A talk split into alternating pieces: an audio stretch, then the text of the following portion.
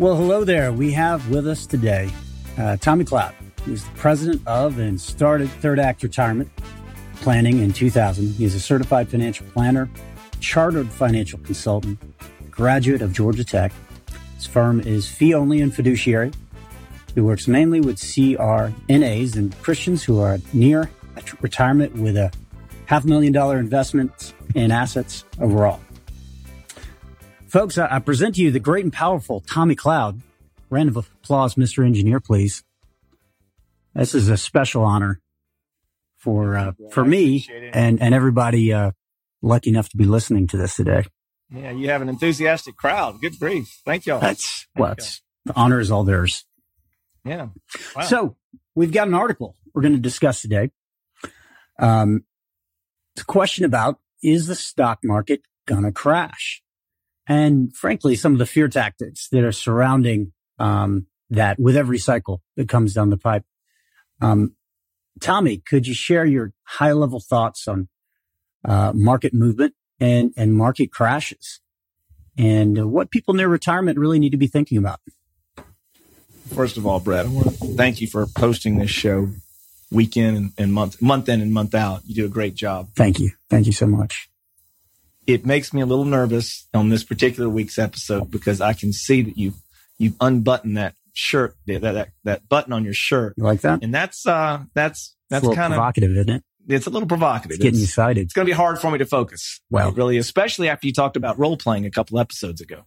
Yes. Well, those are your triggers and things that get you excited, get you fired up. Right. You can get yelling here in a second.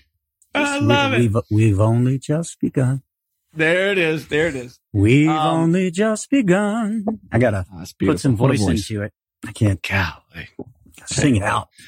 Man, you need to put a link to these shows. It's worth singing. Profile. You gotta put some energy into it, right? Can't whisper it. No. You're terrible. We'll do Mosquitoes Are Humming here in one of these episodes. We should. Just a tickler. That's a great song. It is. So market crashes. Bring us back on focus, Tommy. That's right. Okay. Market crashes. Brett, as you and I have looked at some of these things on the surface level, except for you, of course. Now, it's been a very deep and well-studied level. But as we look at fear and the way people use fear, in fact, there is a well-known contemporary Christian song out right now called Fear is a Liar. Have you heard that song? I have not. Can you sing a few bars for me? Maybe Tommy. Fear is a liar. Wow. And it's great lyrics. And in fact, what I'm going to do is I'm going to look up the lyrics to that while we're talking here. But Brett, fear is such a motivator. And you see people writing articles, gurus that is, and we know who they are that are doing this, and they're writing articles, they're doing shows to try to motivate people to, do what they want, invest in their products. Now, as you can see right here, right? Pardon me, sir? To panic and move their assets. Well, that's exactly right. Panic now. I wanted to look right here, and you can see, just go back to this. I want to put this in people's minds. Fear is a liar.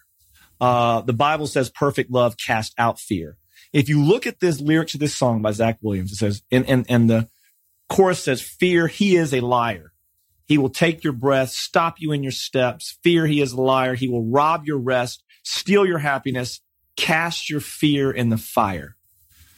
And so I think one of the things that people have to do is exactly what that song says. If you go out there and you put garbage into your mind, the stock market's going to crash. You got to put your money all into annuities. You got to put your money all into gold. You got to put your money all into something else that's not the stock market. You're coming completely away from what is intended for the money that God's given you. So, yeah, there's a lot of propaganda out there. Have you seen any of it yourself? There's a lot of fallacious and fearful thinking out there, and it's scary. Honestly. Yeah. For a lot of people. Disturbing. People are wrapped up in it. They can't work anymore. They're paralyzed or they're lurching from one thing or another, their personal lives, family, marriages, their money. They're uncertain in all their ways, right? That's right. That's exactly right. And so that's what we're seeing is these articles that generate all these feelings. You know, this is going to happen and we got to do this. We got to do that. You know, I've been reading the government's printing money and the president's doing this, spending money here and boom, boom, boom. They got all these things that get people all jacked up. And what they actually do is they come away from what they should be doing with God's money. So as we talk about today, the stock market crashing, we are going to talk about some things. And of course, stock market has crashed many times before. It's not like it doesn't crash. There is some truth in there that it could crash. But just to answer your question, yeah, there's definitely a lot of fear mongers out there, and we've all dealt with those. It's a kind of a form of abuse and control and manipulation. Yeah. So to take it all home, when you see these articles, basically there are marketers that are trying to manipulate you by fear to sell everything, move it all to them so they can make commission and fees in large part. They're exploiting FOMO or FUD, that is fear, uncertainty, doubt, to mess with people and make money, profit off it. That's right. That's exactly what they're doing. And a lot of times, Brett, they want them to subscribe to their newsletter. You know, I called the crash on the exact day and all this other silly stuff. And I remember getting into it with a client about a guy that was, his name was Peter Schiff, and he's still out there today, I guess. He called something right. And I was just telling my client, the chance of him getting this thing right twice, or, you know, if you make enough predictions, one of them's going to come true. You know, if you shoot enough half court shots, one of them is going to fall. And so, but yeah, that's exactly right. So you got into it with a client or with Peter himself? No, a client of mine about a decade ago or more. Peter had written articles saying that the European stock market was going to crash and all this. And it would just, you know, you got to take all your money out and do this. Or maybe it was put all the money into the European stock market. I couldn't remember which one it was. Yeah. But it was just equally as ridiculous. And, You're familiar with some of this stuff, though, right? I know quite a bit about Peter Schiff and what he has to say. You know, his macroeconomic assessments are fantastic, but the thing about economics, it's not a crystal ball. I haven't gotten my crystal ball. It has not arrived from Amazon just yet. And you know what? Peter doesn't have one either. So when he talks about unsoundness of different centralized governmental practices and the way they run their finances, it's sound. But when does it all fall apart? And how is the way we run it here in the United States any different than the way they run it in Europe or other parts of the world? A lot of these leading central banks and treasuries run it the exact same way. So which house of cards? Oh, wait, Brett, I hear the music there. I hear the music. Let's, if we could, we're just going to kind of pause for a second here. And I just wanted to briefly talk here for a second about something that you might know a little bit about. Now, aren't you out there in the Atlanta market kind of going on some dates every now and then? Every now and again. I try to get myself out there, meet some new people. Good. I'm proud of you. Well, Brett, I remember haven't found as many hot tubs as I'd like, but I'm talking to a friend that knows of a few that are excited. You know, from what I can tell, you're doing an amazing job in the Atlanta date market. In fact, I believe, if I'm not mistaken, that you actually went on a date with a movie star. Is that not accurate, that you went on a date with a movie star? Oh my goodness. There might be some truth in that, yes. What was that like to go out with Alicia Silverstone? And you can see here, folks, that she looked good even 20 years later. Probably shouldn't comment that much about it out of respect to her. She's a lovely lady, very sweet. Very down to earth, has kindness and compassion and warmth and a life experience. And she's one of those rare few that's been through the meat grinder that is Hollywood and still has a heart and a soul left in her. So, you know, Alicia, if you're listening, well done. As I told you myself, that's impressive. And so, but yeah, it's interesting who you end up meeting in the Atlanta dating market. Sometimes it's somebody famous. Well, I want to congratulate you on that, and I'm happy for you and your success in dating that you're having in Atlanta. Thank you for that ambush with that piece of information. So much.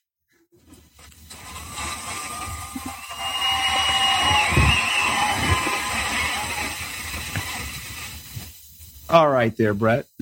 Well, let's go back to the topic of, is the stock market going to crash? Let's talk a little bit about that. Yes. So,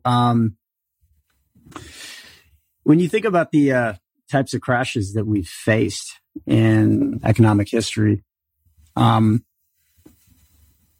couple different styles that have come and gone. What do you think? What form do you think it'll take going forward? There's sort of deflationary and inflationary crashes. What do you see in the offings? Again, none of us know when it's going to happen, but the form. What do you think it'll take? That's a good question. And one of the things that I do want to talk about, Brett, is the, you asked me what form I think it's going to take. Inflationary, deflationary, stagflation, and all these different types of scenarios that could be going on economically that would contribute to something like that. It could just be as simple as the herd, just the herd moving out. Of course, the herd will move out during deflation. What I'm seeing is, Brett, to your question, is that we have an extremely overvalued stock market. One of the things I did before this call that I wanted to show our viewers is I actually went in and looked at I wanted to show the viewers the current price earnings ratio on the S&P 500. And, you know, as you can see, it's very high right now. It's at about, I think it's at 33 is what it says. And if we click here, as you can see, we got up to 29, it says. But if you go back, you know, the average, you can see here, it got into the hundreds during the crash, but that's not really accurate. You know, before the crash here, it got up to about 20. And in the late 90s, I believe it got up to 43. Let's see here in the 90s where it was. 20, they're saying 30. Well, there's 31, 32. So when you have a price earnings ratio that is where it is right now at 29, and you're in a situation where it's really historically high. So that puts it about, you know, if the historical average is 15 and we're now at 33, 30, 35, you hear different numbers. I heard it got as high as 37 in September when this article was written. It's concerning. You can't pay 35 times a company's earnings and expect it to stay like that. That's very expensive historically. It's more than double the historical rate that we've paid for stocks. And there's not enough economic growth. We don't have any reason. It's not like we have another baby boomer generation that's coming through. The millennials are not a huge generation in numbers, nor are they a huge number in the amount of dollars they're generating in the gross domestic product of our country. So again, I feel like very clearly the stock market is overvalued. And I think, what does that tell me? Well, here's what that tells me. That tells me that the herd, the group of investors, has run back into the stock market over the past 12 years since 2009, when the rebound had started in February of 2009. And it'll be, in 2022, we'll be at 13-year anniversary of the rebound from the financial crisis crash. So, Brett, I think it's going to happen in the form of the, obviously, the herd moving out. I don't know if there's going to be an economic backdrop to it. Usually, the stock market will predict the economy. In other words, the stock market will crash first, and then the economy will suffer. It's like a profit. You know, the stock market will skyrocket before the economy begins to recover, is typically what we've seen historically.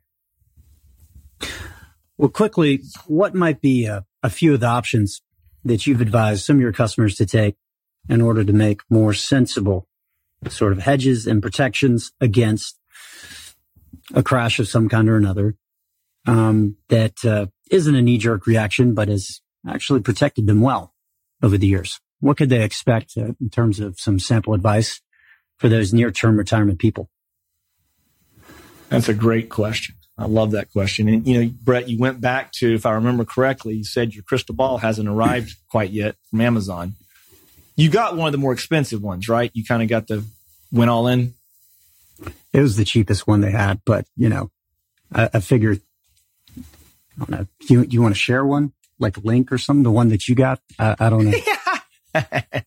I'm open to suggestions. You got it. That's right. That's right. I love it. Everybody says they have a better one, but it's almost like they just want my money.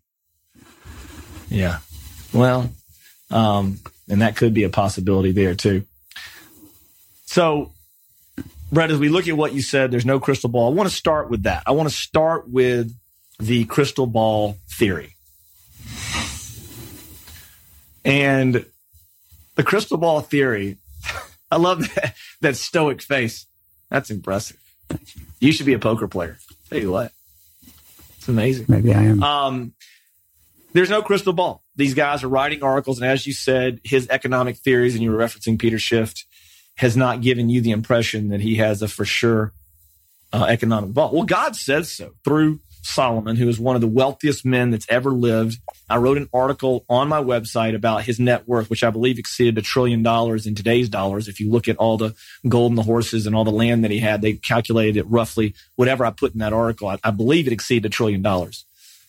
And, you know, Solomon wrote, invest in 7 ventures, yes, even 8. You don't know what disaster is going to come upon land. We don't know if we're going to have inflation, deflation, stagflation, what we're going to have, a war. You know, usually with war, inflation accompanies war. But we have no idea what's going to happen. And so that's the first thing that people need to realize, that they don't know what is going to happen. The second thing, and this is in this verse has 2 pieces of very valuable investing information. Number one, we don't know what's going to happen. Number two, spread out your wealth. Don't just put it in the stock market. That's the best thing that I can recommend to my clients. Don't just put it in the stock market. Put it in bonds, even though bonds are at a 40-year high. Put it in real estate. Put it in gold. Put it in U.S. stocks. Put it in foreign stocks. Put it in foreign bonds. It's very difficult to invest in commodities. If someone has a legitimate way to invest in commodities, which of course would be food, oil, natural gas. If they can do that in a legitimate way, meaning not through ETFs and mutual funds, which have contango and basically just make it like you're just rolling the dice. It hardly has anything to do with the performance of oil or natural gas of any of those ETFs. They're not really related to commodities because of contango and backwardation. But that's how you do it, Brett. You have to diversify. If you really want a sound strategy, you could even do, you know, whole life insurance instead of bonds in there. A nice dividend paying whole life insurance from a mutually owned company like a Northwestern or a Mass Mutual or a New York Life or a Guardian or one of those type companies. Anything, you know, you want diversification. You know, you have taken some high risk opportunities and gotten into a little bit with the crypto. You know, I would consider that a high risk type of investment. And so you could even do something like that if you had some money to put into something high risk. But those would be some of my suggestions. And those are some of the things that I commonly go through with my clients. And really the rental real estate, particularly in the short-term rental market with VRBO and Airbnb are becoming more and more popular options for my clients that would like to diversify and they have the money to diversify into real estate. Excellent. Well, those are some very interesting options. If somebody wanted to get in touch with you and learn about next steps or even just get maybe a consultation, how would they reach out to you for perhaps a free consultation and learn about what working with you might look like? That's a good question. What they could do is they can go to my website and click on Get Started Now, which is right here, and they can just come down here and click on Schedule Now, and then go to what we call our Retirement Ready Success Call, and then jump on my calendar and schedule the call anytime they'd like. As it says on the page, we'll look at their current situation and what's working, what's not working with them, and where they want to go, and then kind of how to get there. And I'll share some strategies and tips that I use with my other clients that are helping my clients achieve a retirement that's making it the best phase of their life so far. And they can also, so the website is thirdactretirement.com. The local phone number, as you can see there, is 770-971-2888. And the phone number is 800-917-5016. Brett, they can call in. Anybody that answers the phone can schedule this call for them, which again is the Retirement Ready Success Call. There's no cost. There's no obligation. At the end of this short call, we'll decide if we want to even have a second meeting. Outstanding. Well, great to speak with you again, Tommy. I appreciate you sharing all your thoughts and look forward to doing this with you again. Thank you, sir. Thank you. Always appreciate you.